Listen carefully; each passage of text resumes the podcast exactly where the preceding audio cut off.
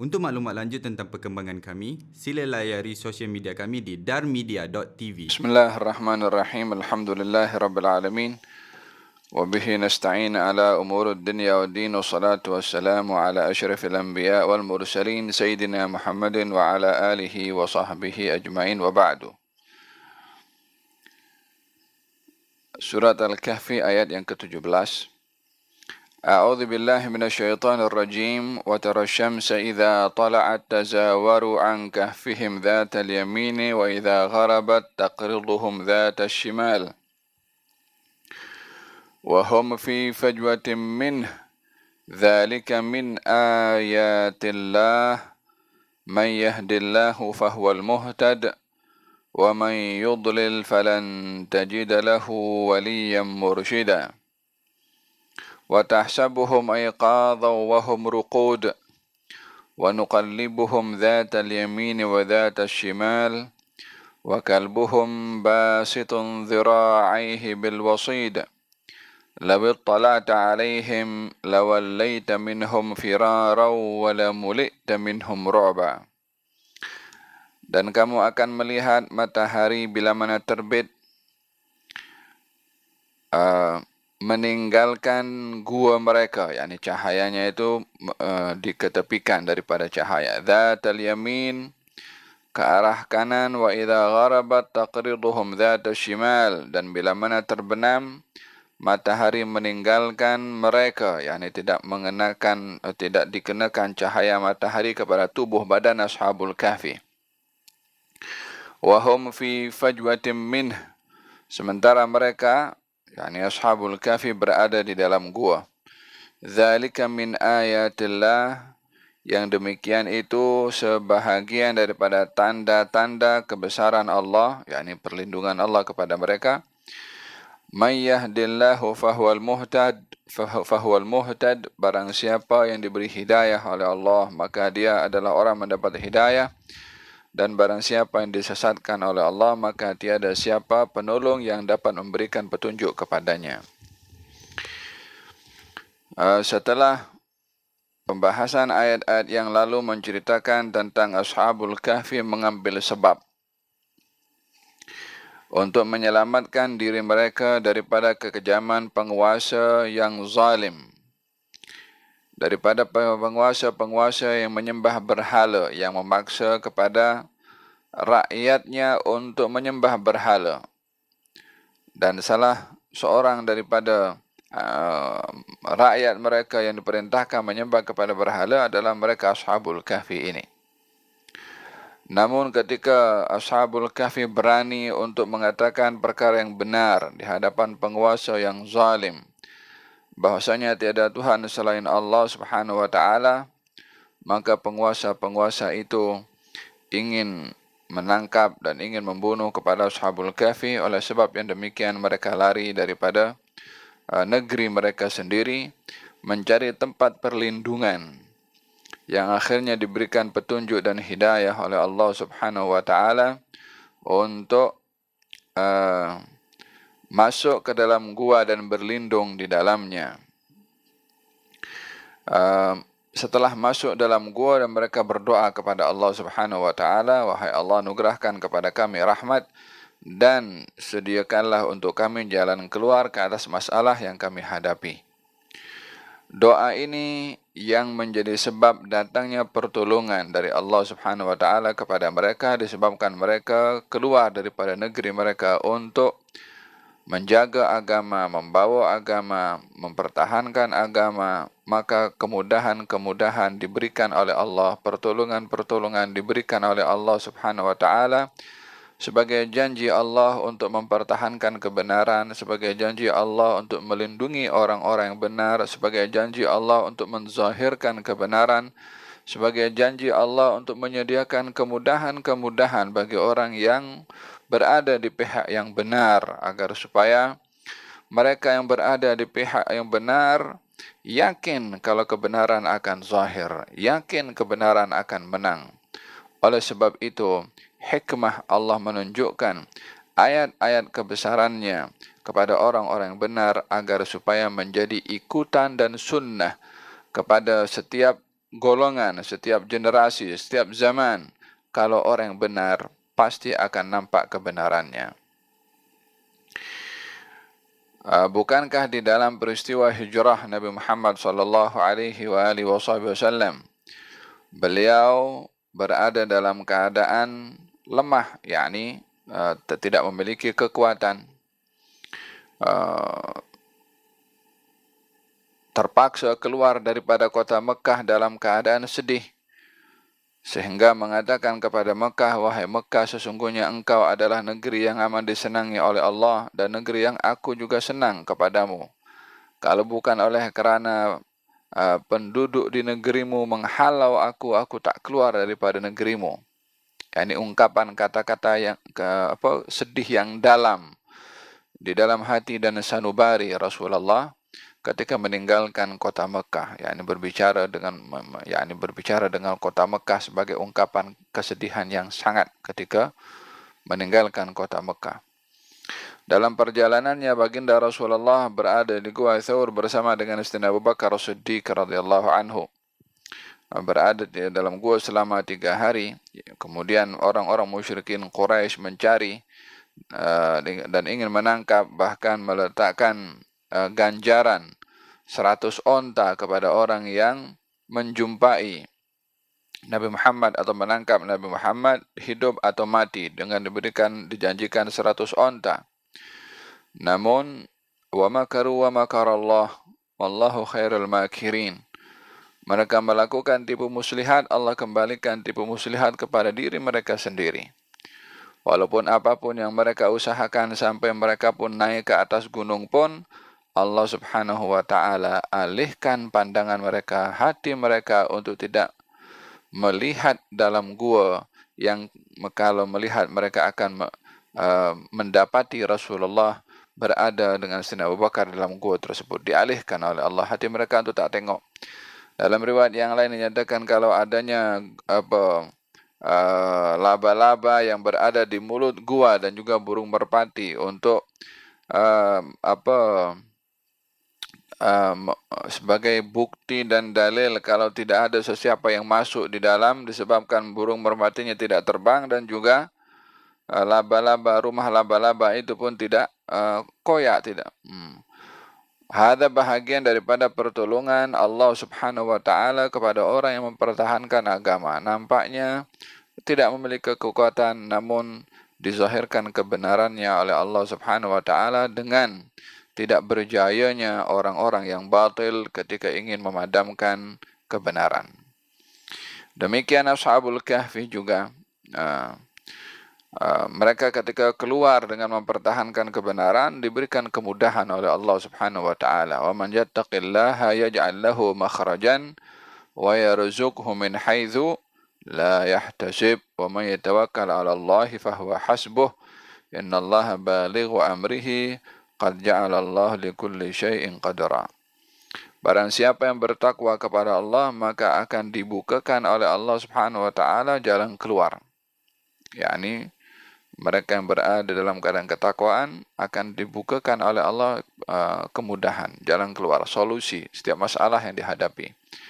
Wa man yattaqillaha yaj'al lahu min amrihi yusra.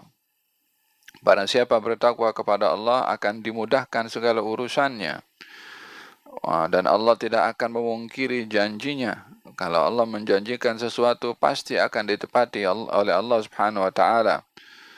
Apatah lagi kepada mereka yang mempertahankan agama Allah Subhanahu wa taala, in tansurullaha yansurkum. Kalau kamu tolong Allah, yakni agama Allah, maka Allah akan menolong kepada kamu. Ayat-ayat ini menunjukkan beberapa kemudahan, beberapa, perlindungan, riayah dari Allah Subhanahu wa taala kepada mereka golongan Ashabul Kahfi yang uh, membela kebenaran atau membawa uh, kebenaran. Wa tara syamsa idza tala'at tazawaru an kahfihim dzatal yamin. Kamu akan melihat di sini maksudnya kamu akan melihat ini kalau kamu ada pada waktu itu, kamu akan tengok bagaimana matahari ketika terbit. Uh, cahaya matahari itu dialihkan oleh Allah Subhanahu Taala atau mataharinya dialihkan oleh Allah Subhanahu wa taala sehingga cahayanya tidak memasuki mulut gua ketika matahari terbit dan ketika matahari terbenam.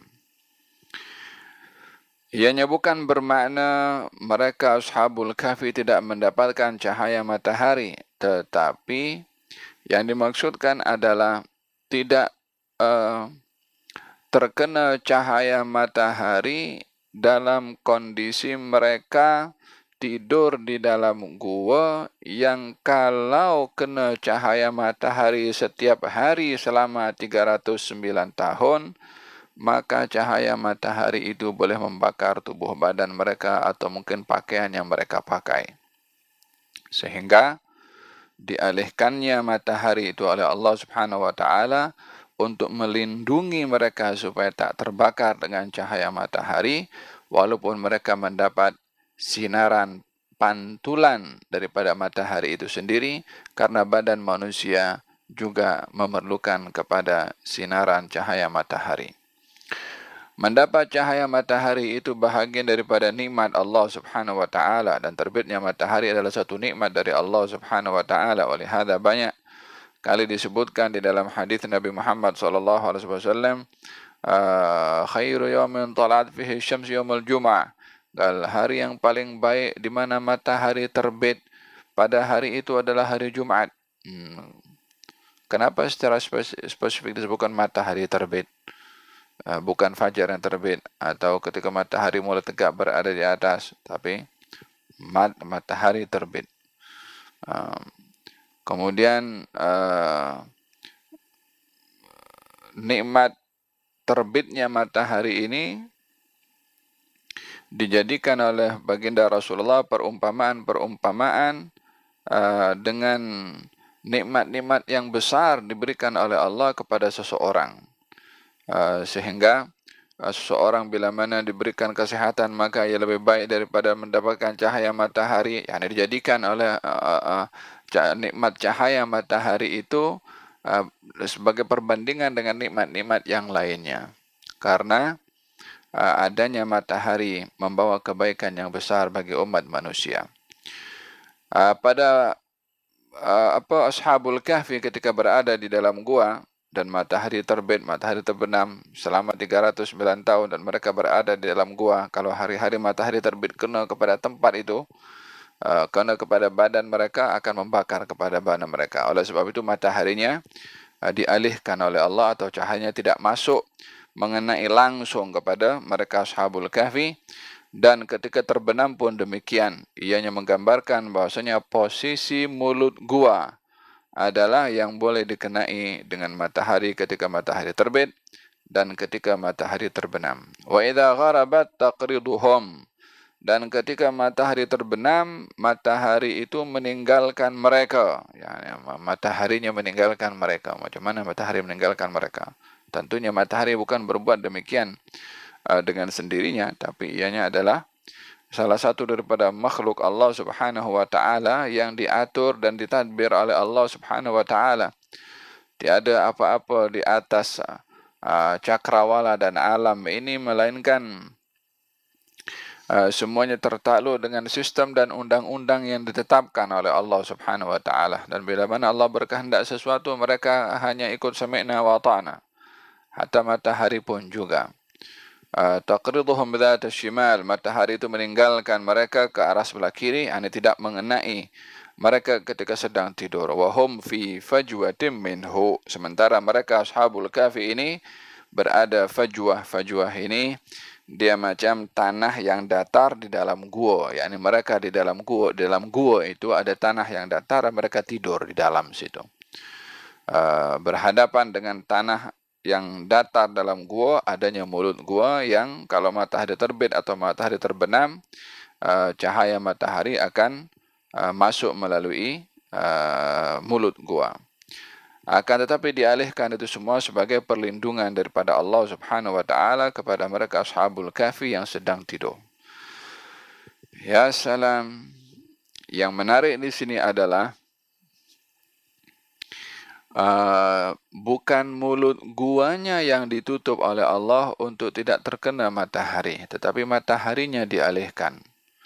Ianya adalah menunjukkan bagaimana matahari yang besar ini yang berlipat kali ganda daripada besarnya bumi didapati di dalam bumi itu satu tapak kecil di situ ada gua dan ada orang-orang yang tidur di situ dan orang-orang itu adalah orang-orang yang diberi ayah oleh Allah Subhanahu wa taala matahari yang besar ini dialihkan oleh Allah Subhanahu wa taala. Ianya menggambarkan bagaimana uh, perlindungan Allah kepada mereka dan kemuliaan nawaitu dan perbuatan yang dilakukan oleh mereka ashabul kahfi sehingga semua alam ini ditaskhir oleh Allah. Maknanya ditundukkan oleh Allah Subhanahu wa taala kepada hamba-hamba Allah Subhanahu wa taala. Ya uh, Allah bila mana berkehendak kepada seorang hamba yang mendapat riayah dari Allah dalam menjalankan amanah daripada Allah Subhanahu wa taala akan ditundukkan segala sesuatu. Uh, termasuk angin pun boleh ditundukkan, termasuk lautan pun boleh ditundukkan uh, sehingga ikut apa yang diinginkan oleh hamba Allah tersebut. Bukankah dalam peristiwa peperangan yang dihadiri oleh Sayyidina Abu Hurairah radhiyallahu anhu ketika baginda Rasulullah mengutuskan kaum muslimin untuk menjalankan tugasan amanah uh, dalam memungut jizyah atau dalam satu peperangan di mana diperlukan di situ untuk menyeberangi lautan. Dan menyeberangi lautan uh, diperlukan perahu. Masa itu tak ada perahu maka pemimpin daripada kaum muslimin waktu itu berdoa kepada Allah Subhanahu wa taala ya Allah kita ini sedang menjalankan tugas dan kena menyeberang lautan dan tak ada perahu. Seperti mana engkau jadikan laut ini boleh uh, apa nama uh, ditundukkan uh, oleh Nabi Musa sehingga boleh terbelah menjadi dua untuk menjadi lalu, laluan maka jadikanlah ini bahagian daripada laluan. Maka digerakkan kuda uh, bersama dengan tentera untuk menyeberangi lautan masuk ke dalam lautan maka pijakan kaki kuda uh, di tepi pantai ketika memijakkan kakinya ke air maka air itu apa walaupun nampak mengalir dan cair tapi pijakan kaki kuda itu macam memijak kepada batu yang kuat. Sehingga kuda berjalan di atas lautan tidak tenggelam Demikian diceritakan oleh Sayyidina Abu Hurairah radhiyallahu anhu ketika menyeberangi lautan di atas lautan. Tidak tenggelam pun tidak basah pun bahkan ada barang mereka yang jatuh diambil balik. Tak basah pun juga. Ini satu keajaiban luar biasa yang ditunjuk oleh Allah kepada orang-orang. Mereka bukan nabi bukan rasul tapi mereka sedang menjalankan tugas nabi yang diperintahkan kepada mereka. Di dalam menjalankan tugasan agama Wahakadha uh, kemudahan dan perlindungan serta pertolongan yang diberikan oleh Allah Subhanahu wa taala. Safinah Maula Rasulullah salah seorang bernama Safinah yakni seorang berkhidmat kepada Nabi Muhammad sallallahu alaihi wa ala alihi wasallam pernah dalam satu uh, kelompok bersama dengan kaum muslimin diarahkan oleh baginda Rasulullah sallallahu alaihi wasallam ke satu kawasan yang pada waktu itu menaiki bahtera, yakni menaiki perahu besar bersama dengan tentera-tentera yang lain. Di tengah-tengah perjalanan dihentam oleh ombak sehingga perahunya pecah. Uh, perahu pecah masing-masing daripada kaum muslimin uh, mengambil daripada pecahan papan-papan kayu untuk menyelamatkan diri yang sampai yang akhirnya sampai ke tepian ke tepi pantai. Sampai di tepi pantai ada seekor singa yang sedang menunggu. Ah, orang bilang selamat daripada mulut buaya masuk mulut harimau atau sebaliknya. Falhasil berhadapan dengan kondisi seperti itu. Maka Safinah Maula Rasulullah uh, menghampiri kepada harimau tadi atau kepada singa tadi. Uh, mengatakan, oh, Ya Abul Harith, wahai Abul Harith, saya ini adalah Safinah. Pembantunya Rasulullah Sallallahu Alaihi Wasallam. Kami diutus oleh Rasulullah untuk menjalankan satu tugasan dan kami menaiki bahtera dan perahu. Kemudian tengah-tengah perjalanan uh, ombak menghantam uh, perahu kami dan kami bergantung dengan papan-papan sisa perahu itu sehingga sampai ke wilayah kamu ini maka tunjukkanlah perjalanan kami ini. Semoga Allah merahmati kamu. Dia cerita kepada singa. Dia cerita kepada singa memperkenalkan dirinya siapa kemudian bagi tahu tugasannya kemudian bagi tahu perjalanan kena hantam ombak oh subhanallah singa tu dengar Ya, kadang-kadang kita melihat uh, binatang ini tak erti apa-apa, tapi kadang-kadang pun uh, bukankah di dalam Al-Quranul Karim diceritakan oleh Allah tentang burung hudhud yang membawa suratnya Nabi Sulaiman. Ya, ada dialog dengan Nabi Sulaiman. Katanya Nabi Sulaiman mengatakan kepada Nabi Sulaiman, aku datang daripada satu negeri yang dipimpin oleh seorang perempuan yang menyembah selain Allah Subhanahu wa taala yang menyembah matahari. Kata Nabi Sulaiman uh, apa nama uh, uh, uh, uh, uh, bawa aku nak tes dulu kamu ini benar atau tipu dalam khabar yang kamu sampaikan. Oh, Nabi Sulaiman pun juga apa namanya mengambil bersikap berhati-hati ketika mendengarkan khabar ketika dapat khabar berhati-hati walaupun masa itu tak ada WhatsApp walaupun tak ada Twitter tak ada Facebook uh, hatta yang membawa khabar ini makhluk yang apa nama uh, tak tak punya naluri untuk berdusta pun burung hudhud. Hmm, sananzur, aku nak tengok dulu kau berita berita ini betul atau tidak. Asadaqta min kunta minal kadhibin. Idhhab bi kitabi hadha, bawa suratku ini kata Nabi Sulaiman. Dibawa surat oleh burung hudhud pergi ke Yaman. Campakkan uh, apa itu surat tadi kepada siapa? Eh, kepada Ratu Balqis burung hud-hud standby di atas itu. Ratu Balqis dan juga menteri-menterinya buat musyawarat dan meeting.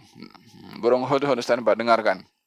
Apa mereka punya hasil meeting? Burung hud-hud bagi tahu kepada Nabi Sulaiman. Ya, sebahagian daripada mereka binatang-binatang yang nampaknya kita tidak kita tidak dapat berinteraksi langsung, namun Allah Subhanahu wa taala um, uh, Uh, menjadikan kepada mereka dapat memahami apa yang dilakukan oleh uh, manusia. Bukankah di dalam hadis Nabi Muhammad sallallahu alaihi wasallam uh, onta mengadu dan mengeluh kepada baginda Rasulullah dengan tugasan yang berat dan makanan yang sedikit uh, onta menangis di hadapan Nabi Muhammad kata baginda Rasulullah sambil mengusap onta tadi Ditanya siapa tuan pemilik onta ini? Kata sahabat anak ya Rasulullah. Kata Nabi ini onta mengeluh dan mengadu. Tugasannya berat dan makanan makanan diberikan sedikit. Hmm, onta pun pada ada perasaan juga. Wahakadha kita diajar dalam berinteraksi dengan alam ini, membaca alam ini dengan peristiwa-peristiwa yang berlaku kepada para anbiya dan juga para rasul untuk didedahkan kepada kita bahwasanya mereka makhluk-makhluk ini mempunyai uh, hubungan tersendiri dengan Allah Subhanahu wa taala yang kita tidak mengetahui uh, hakikat uh, uh, perhubungan Uh, mereka dengan Allah Subhanahu wa taala melainkan setelah diberitahukan oleh uh, nabi dan juga oleh uh, rasul. Uh, demikian matahari pun bahagian daripada yang ditaskhir oleh Allah Subhanahu wa taala untuk melindungi untuk terelak mereka daripada panasnya matahari. Bukankah juga Allah mengambil panasnya api untuk tidak membakar Nabi Sulaiman, Nabi Ibrahim alaihissalam walaupun api itu adalah menyala banyak contoh-contoh yang diceritakan baik itu di dalam Al-Quran atau dalam peristiwa uh, sejarah uh, uh, para anbiya dan juga para awliya dan juga para salihin. Zalika min ayatillah yang demikian itu adalah tanda-tanda kebesaran Allah, yakni matahari dialihkan cahayanya. Zalika min ayatillah itu bahagian daripada pertolongan yang Allah berikan kepada ashabul kafi. May yahdillahu fahuwal muhtad. Barang siapa yang Allah beri hidayah, maka dia pasti akan mendapatkan hidayah. Adapun orang yang disesatkan, maka tiada akan menjumpai sesiapa yang dapat memberikan hidayah kepadanya. Ianya menggambarkan bahwasanya uh, hidayah itu secara hakikatnya datang daripada Allah Subhanahu wa taala dan hidayah ini ada beberapa bahagian. Yang pertama adalah uh, hidayah itu uh, al-bayan, hidayatul al-bayan. Hidayatul bayan yang dimaksudkan adalah hidayah penerangan, hidayah penjelasan. uh, seperti firman Allah wa hadainahun najdain dan kami beri hidayah kepada mereka uh, najdain dua jalan yakni Allah tunjuk terangkan ini jalan baik ini jalan tak baik ini jalan hak ini jalan batil ini jalan ma'ruf ini jalan mungkar ini jalan iman ini jalan kufur ditunjukkan wa hadainahu an-najdain hmm. Yang kedua, hidayah ini namanya hidayah taufik atau hidayah tu ad-dilalah atau hidayah tu ma'unah. Uh, hidayah dalam bentuk taufik, dalam bentuk ma'unah, pertolongan daripada Allah. Yani Allah memberikan hidayah kepada fulan untuk fulan tu melakukan kebaikan itu. Itu namanya hidayah taufik. Ilham dari Allah kepada seorang untuk berbuat kebaikan dan dimudahkan orang itu berbuat baik. Uh, ini yang selalu kita minta setiap hari, baik itu di dalam salat, ihdinas suratal mustaqim, yang kemudian uh, Allah mahdini fiman hadaid, uh, di dalam doa di antara duduk di antara dua sujud, Rabbi ufirli warhamni wajburni warfa'ni warzuqni wahdini. Berikan hidayah kepada kami. Di sini adalah yang dimaksudkan hidayah itu taufik. Hidayah untuk ditambahkan oleh Allah taufik untuk dapat berbuat kebaikan dan dimudahkan berbuat kebaikan. Uh, yang terakhir adalah namanya hidayatul kashfi anil hujub. Yani hidayah, uh, hidayah dibuka oleh Allah subhanahu wa ta'ala hijab. Uh, dan ini adalah uh, kepada orang-orang yang tinggi kedudukannya seperti para anbiya dan juga para rasul. Hal ini diambil daripada firman Allah Subhanahu wa taala walladzina jahadu fina lanahdiyannahum subulana wa innallaha lama'al muhsinin orang-orang yang bermujahadah di jalan kami maka kami akan bukakan jalan-jalan kami. Lanahdiyannahum kami berikan hidayah petunjuk kepada jalan-jalan kami subulana jalan menuju kepada kami. Wa innallaha la ma'al muhsinin dan Allah sungguh bersama dengan orang-orang berbuat uh, ihsan. Uh, secara mutlaknya hidayah itu datang daripada Allah Subhanahu wa taala. Yakni yang memasukkan hidayah ke dalam hati adalah Allah.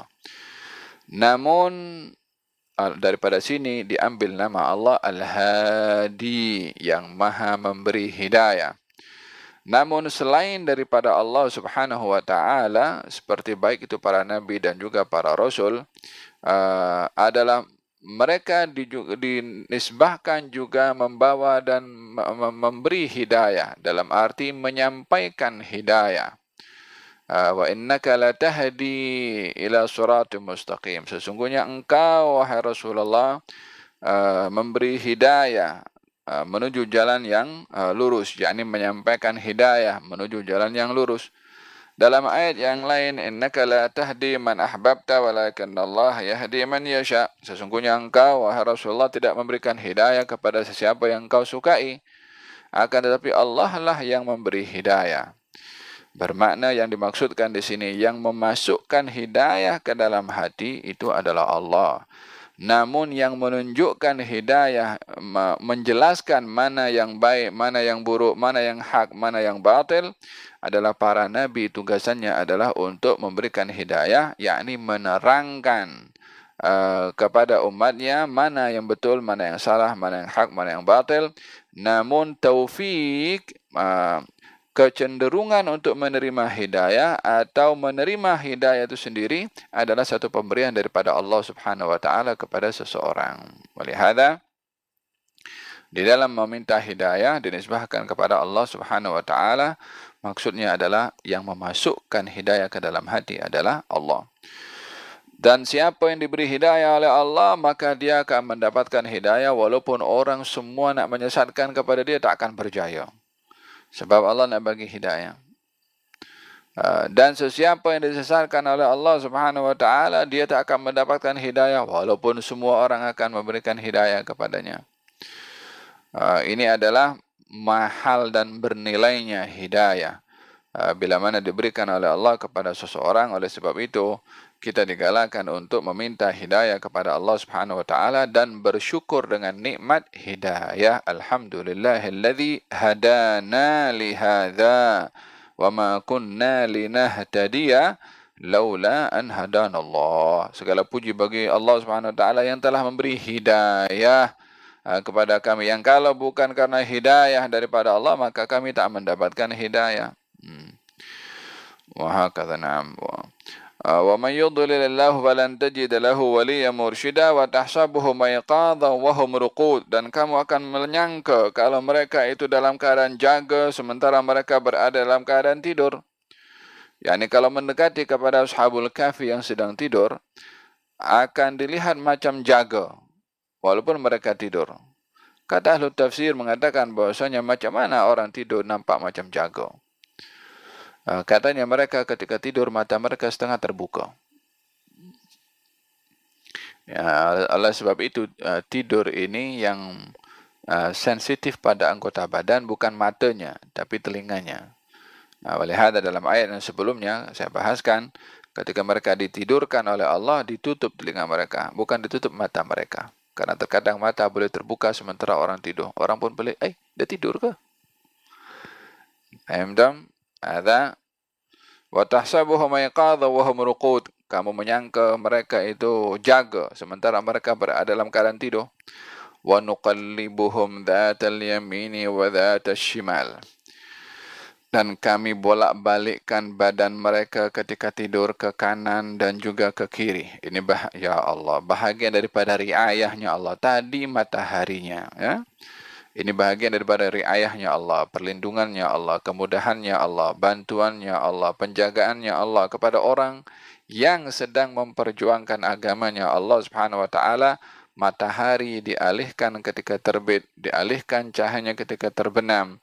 Uh, tak cukup daripada itu ditunjukkan keadaan mereka ketika sedang tidur. Yang kalau orang nampak maka orang akan gerun tengok tidurnya mereka itu. Yakni karisma yang Allah berikan kepada mereka sedang tidur menggerunkan orang yang jaga.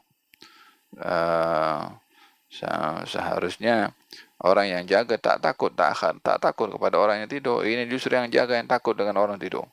Karisma ya takkan sesuatu apa nama uh, Uh, keadaan yang luar biasa diberikan oleh Allah Subhanahu wa taala uh, kepada mereka ashabul kahfi. Wa nuqallibuhum.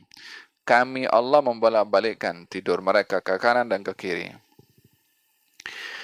Ahli tafsir mengatakan bahwasanya uh, Allah yang yatawallat taglib Allah yang menisbahkan kepada zatnya yang maha agung membolak-balikkan badan mereka. Uh, ketika mereka berada dalam keadaan tidur. Dan tidak dikatakan uh, badan mereka uh, apa itu balak-balik ke kanan dan ke kiri. Tapi di sini Allah yang membolak-balikkan. Hmm. Ketika dinisbahkan kepada matahari tidak dikatakan Allah mengalihkan matahari itu akan tetapi dikatakan matahari itu mengalihkan cahayanya ketika terbit dan ketika terbenam. Walaupun yang memindahkan matahari itu ketika terbit dan terbenam cahayanya tidak kena kepada ashabul kafi, Allah juga.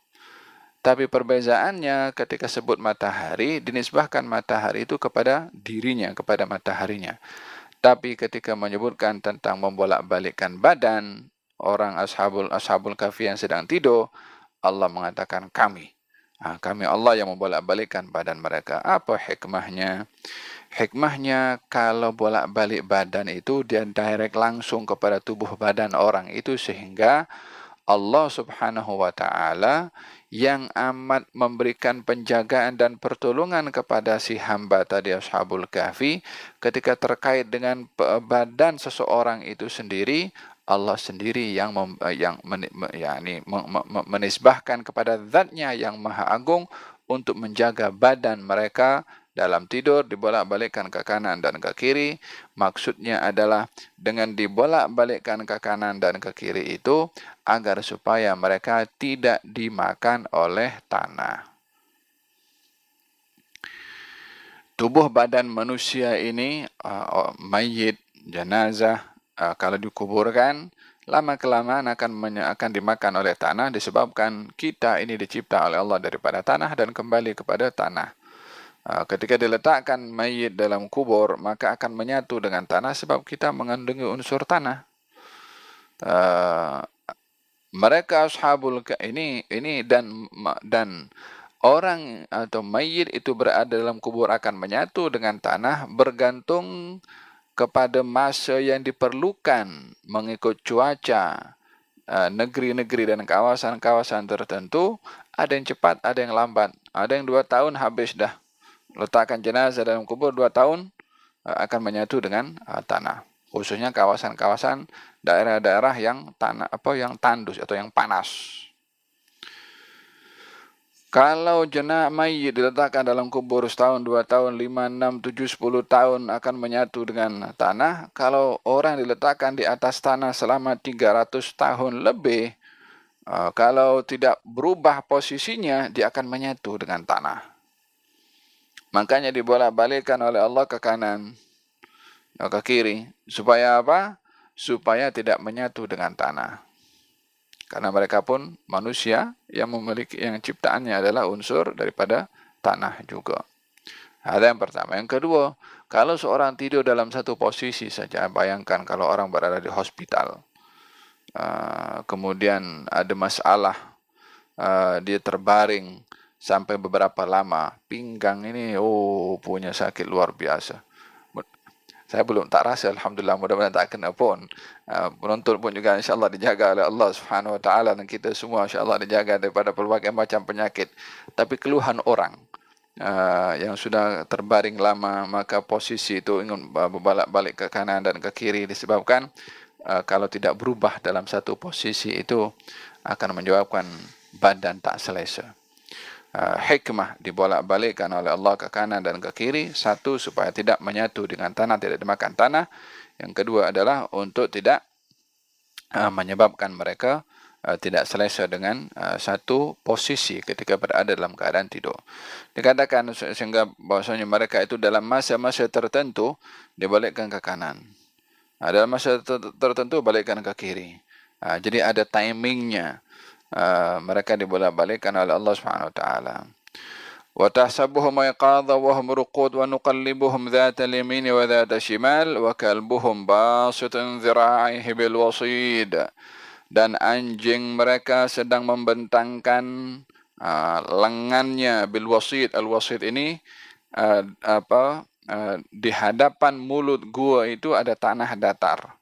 Uh, jadi di sini mula timbul sebutan uh, anjing yang sebelumnya tidak disebutkan. Uh, banyak penafsiran tentang macam mana anjing boleh terlibat di dalam dalam kisah Ashabul Kahfi. Uh, intinya bukan mereka Ashabul Kahfi memelihara anjing, tidak. Uh, akan tetapi ada segelintir anjing yang memiliki skill untuk menjaga. Uh, kita kalau di dalam uh, fiqah ada penjelasan berkenaan dengan anjing pemburu uh, anjing pemburu karena uh, uh, bukankah di dalam Al-Quran Al-Karim Allah Subhanahu wa taala berfirman يسألونك ماذا أحل لهم قل أحل لكم الطيبات وما علمتم من الجوارح مكلبين تعلمونهن مما علمكم الله fakulu mimma amsakna alaikum wadhkuru smallahi alaih. Mereka bertanya kepadamu wahai Rasulullah Muhammad tentang makanan yang dihalalkan kepada mereka. Katakan kepada mereka dihalalkan kepada mereka makanan yang halal dan baik dan uh, binatang buruan. yakni apa namanya? Uh, binatang yang diburu oleh binatang pemburu yang dilatih untuk berburu. Di antaranya adalah anjing pemburu. Uh, ada anjing, anjing pemburu dilatih untuk berburu. Kalau dia tangkap mangsa dan dibawa mangsanya kepada tuannya, maka mangsa tadi walaupun sudah mati halal untuk dimakan. Ketika menghantarkan anjing, sebut nama Allah Subhanahu Wa Taala, yakni anjing untuk ber, uh, berburu, ataupun binatang-binatang pemburu yang lainnya. Makanlah daripada binatang itu, yakni binatang buruan yang sudah diburu oleh binatang pemburunya. Wadhkuru smallahi alaihi sebutlah nama Allah ketika kamu menghantarkan uh, anjing pemburu. Ada mengatakan wadhkuru smallahi alaihi ketika makan, sebut nama Allah ketika makan. Falhasil uh, ada anjing anjing lil hirasah, anjing untuk menjaga. Uh, seperti biasanya digunakan oleh uh, polis dan seumpamanya uh, anjing untuk uh, uh, menjaga. Hmm. Yang tidak diperbolehkan adalah bila mana uh, anjing itu berada di dalam rumah. Uh, disebabkan satu dalam satu hadis nyatakan uh, Saudara Jibril uh, apa namanya tidak masuk dalam rumah Nabi ketika tanpa disedari ada anak anjing yang masuk dalam uh, rumah sehingga Jibril uh, tidak masuk ke dalam uh, rumah uh, baginda. Dengan demikian memiliki anjing bila mana tujuannya untuk menjaga atau mengawal binatang ternak adalah diperbolehkan hanya tidaklah anjing itu bergaul sama dengan tuan punya anjing di dalam rumah adalah diasingkan. Nah, Kisah anjing pada Ashabul Kahfi ini adalah mereka yang uh, apa nama uh, apa dijumpai di tengah jalan anjing itu uh, yang mengikuti kepada Ashabul Kahfi. Yang mungkin saja uh, apa nama Allah Subhanahu wa taala menghantarkan anjing itu untuk menjaga Ashabul Kahfi daripada sesiapa yang mengganggunya. Sehingga dengan gonggongan anjing itu uh, tiada sesiapa yang mendekat kepada Ashabul Kahfi wa kalbuhum basutun dhira'ih bil wasid anjing mereka ha.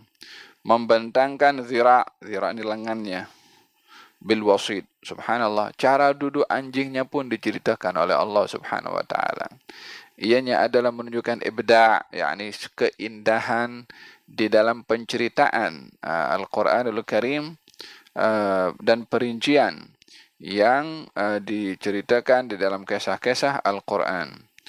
وكلبهم باسط ذراعيه بالوسيط لو اطلعت عليهم لوليت منهم فرارا ولم وليت منهم رعبا kalau kamu nampak kepada mereka kamu akan lari dan takut uh, sebabkan karisma yang Allah berikan kepada mereka ashabul kahfi yang sedang uh, tidur yakni pemeliharaan Allah kepada mereka menyebabkan mereka dilindungi oleh Allah sehingga orang pun nak mendekat takut Uh, bukankah di dalam hadis Nabi Muhammad sallallahu alaihi wasallam uh, Nabi bersabda nusirtu birru'bi masirata syahrin. Aku diberikan oleh Allah pertolongan dengan dihantarkan perasaan takut kepada musuh sebelum berjumpa dalam perang satu bulan. Dan mereka dah takut dulu. Perangnya belum terjadi masih satu bulan lagi. Uh, wahakadha. Mereka orang-orang yang bila mana ingin mendekati gua mereka takut nak mendekatinya. Uh, apa sebabnya? Disebabkan perlindungan yang Allah berikan kepada sahabul kafi untuk dilindungi daripada sesiapa pun sehingga tiada sesiapa yang mendekati gua selama 300 tahun lebih. Wa kadzalika ba'athnahum liyatasaalu bainahum qala qailum minhum kam labithtum qalu labithna yawman aw ba'dha yawm قالوا ربكم أعلم بما لبثتم فابعثوا أحدكم بورقكم هذه إلى المدينة فلينظر أيها أزكى طعاما فليأتكم برزق منه وليتلطف ولا يشعرن بكم أحدا Dan demikian kami bangkitkan mereka, yakni Ashabul Kahfi. Liyatasa'alu bainahum. Untuk mereka saling bertanya satu dengan yang lain. Bangun daripada tidur, mereka bertanya. Qala qailu minhum salah seorang daripada mereka ashabul kahfi ini bertanya kepada yang lain, "Kam labithtum? Ai berapa lama engkau berada dalam keadaan tidur tadi?" Qalu labithna yawman wa ba'dha yawm. Yang dijawab, kita ni tadi tidur hanya satu hari atau setengah hari. Kalau mereka mengatakan kami tidur setengah hari atau satu hari, bermakna mereka tidak nampak apa-apa perubahan pada badannya walaupun umurnya sudah 300 tahun lah. Hmm. kita ini kalau berlalunya waktu 24 jam sehari demi sehari kan uh, rambut kita boleh bertambah kita punya misai pun bertambah memanjang janggut pun begitu kuku pun begitu kan oleh sebab itu hari Jumat kita potong kalau coba bayangkan satu tahun kuku tak dipotong hmm. satu tahun rambut tak dipotong hmm. jadi itu baru setahun kalau 10 tahun kalau 100 tahun hmm. Jadi mereka selama bertahun-tahun tidur itu ketika bangkit, tak ada perubahan pada badan mereka. Kalau nampak perubahan panjang rambut apa semua, tak akan mereka mengatakan kita tidur satu hari atau setengah hari. Tapi ketika ditanya berapa lama kita tidur ini, katanya setengah hari atau satu hari, satu hari atau setengah hari katanya. Sebab tidak melihat ada ada tidak ada apa-apa perubahan pada tubuh badan mereka. Qalu labithna yawman aw ba'dha yawm. Subhanallah. Selama sekian tahun tidur, tak makan, tak minum, darah tetap berjalan, jantung tetap bergerak, mak, apa nama al-maidah ini. Tempat penghadapan makanan yang kalau tidak diisi makan secara uh, rutin maka boleh uh, menyebabkan kematian kepada seseorang. Subhanallah Allah jadikan semua organ dalaman bekerja seperti mana uh, wa, uh, fitr, uh, lumrahnya atau wajarnya uh, apa namanya organ di dalam uh, bekerja daripada peredaran darah, detakan jantung, hanya bahagian-bahagian tertentu yang menjadikan penghadapan makanan di dalam ini walaupun makanan tidak ada di dalam namun fungsinya tidak terjejas. Subhanallah. Ya ini keajaiban yang luar biasa diberikan oleh Allah Subhanahu wa taala kepada orang yang tidur. Tapi bukan sembarang tidur. Uh, ini orang tidur adalah orang-orang yang sedang di, dijaga oleh Allah karena uh, mereka sedang uh, mempertahankan agama. Uh, nah, uh, baru mereka bangkit uh, bertanya, eh berapa lama kita nanti tidur? Satu mengatakan satu hari atau setengah hari. Uh, yang ketiga pula berkata, kalau rabbukum a'lamu bima labithum. Ah, kita apa nak sibuk berapa lama kita tidur. Allah dah maha tahu berapa lama kita tidur ni. Ini bukan masalah penting. Yang penting, fab'athu ahadakum biwariqikum hadhihi. Salah seorang daripada kamu pergi turun bawah, uh, pergi ke pasar, beli makanan. Kita dah lapar dah. Oh, subhanallah. Setelah 300 tahun lebih bangkit daripada tidur, baru terasa lapar. Ah, kita satu hari... Uh, kita ada makan pagi, makan setengah pagi, makan tengah hari, makan uh, minum petang, makan awal malam, makan tengah malam. Kalau tak ada minum petang itu macam tak sah. Murid, eh murid pula apa namanya, perut ini jadi meragam. Hmm. La ilaha illallah. Satu hari saja. Yang ini adalah bertahun-tahun. Ah, subhanallah. Maha suci Allah subhanahu wa ta'ala yang uh, menjadikan segala sesuatu tertakluk kepada kehendak Allah subhanahu wa ta'ala. Uh, bawalah ini duit ya ini al-wariqikum duit. Ilal madinah ke bandar. Uh, falyanzur ayuha azka. Hendaklah mereka atau yang turun ke Madinah ke uh, bandar untuk membeli makanan mencari makanan yang azka. Azka maksudnya yang halal. Ya. Halal lagi baik. Uh, azka ta'aman makanan faliatikum birizqi minhu uh, dan dia membawa rezeki daripada Allah Subhanahu wa taala daripada makanan wal yatalattaf dan hendaklah yang membeli makanan tadi berhati-hati untuk tidak dijumpai oleh sesiapa pun. Nah, Ayat ini akan dibahaskan lebih terperinci lagi pada pertemuan yang akan datang insyaAllah. Intinya di sini adalah mereka ketika bangkit baru mereka terasa lapar dan mem, me, apa, meminta kepada salah seorang daripada mereka untuk turun ke bandar dan membeli makanan dan diingatkan kepada mereka kepada kepada salah seorang yang akan membeli makanan supaya membeli makanan yang halal. Bermakna waktu itu mereka masih menyangka mereka hidup di zamannya penguasa yang zalim itu yang di pasarnya uh, terdapat makanan yang halal dan juga makanan yang haram yang disembelih uh, dengan nama berhala, maka dipesankan kalau kamu nak beli, beli makanan yang halal. Jangan beli makanan yang haram. Uh, dan bawalah rezeki daripada Allah subhanahu wa ta'ala. Duit-duit mereka. Uh, yang membeli salah seorang daripada mereka. Tapi bila mana sampai kepada rezeki, datangnya daripada Allah subhanahu wa ta'ala. Ianya adalah mereka um, apa nama uh, menja- berbicara dengan dasar iman mereka bahwasanya makanan yang didapat adalah rezeki dari Allah Subhanahu wa taala. Hada menunjukkan bagaimana mereka adalah orang yang beriman dan wara' dalam pemakanan sehingga tidak sembarang makanan dimakan. Uh, justru yang dipilih adalah adalah makanan yang halal. Uh, ya ayyuhalladzina amanu kulu minat thayyibat ya ayyuhar rusulu kulu minat thayyibati wa'malu salihah. Wahai Para Rasul makanlah makanan yang halal dan baik dan beramallah dengan amal yang baik. Ada kaitan antara makanan dengan amalan. Makanan yang baik, uh, makanan yang halal akan membuahkan amalan yang baik. Uh, sebaliknya, makanan yang haram akan memudahkan orang berbuat yang perkara yang maksiat. Wal'iyadzubillah.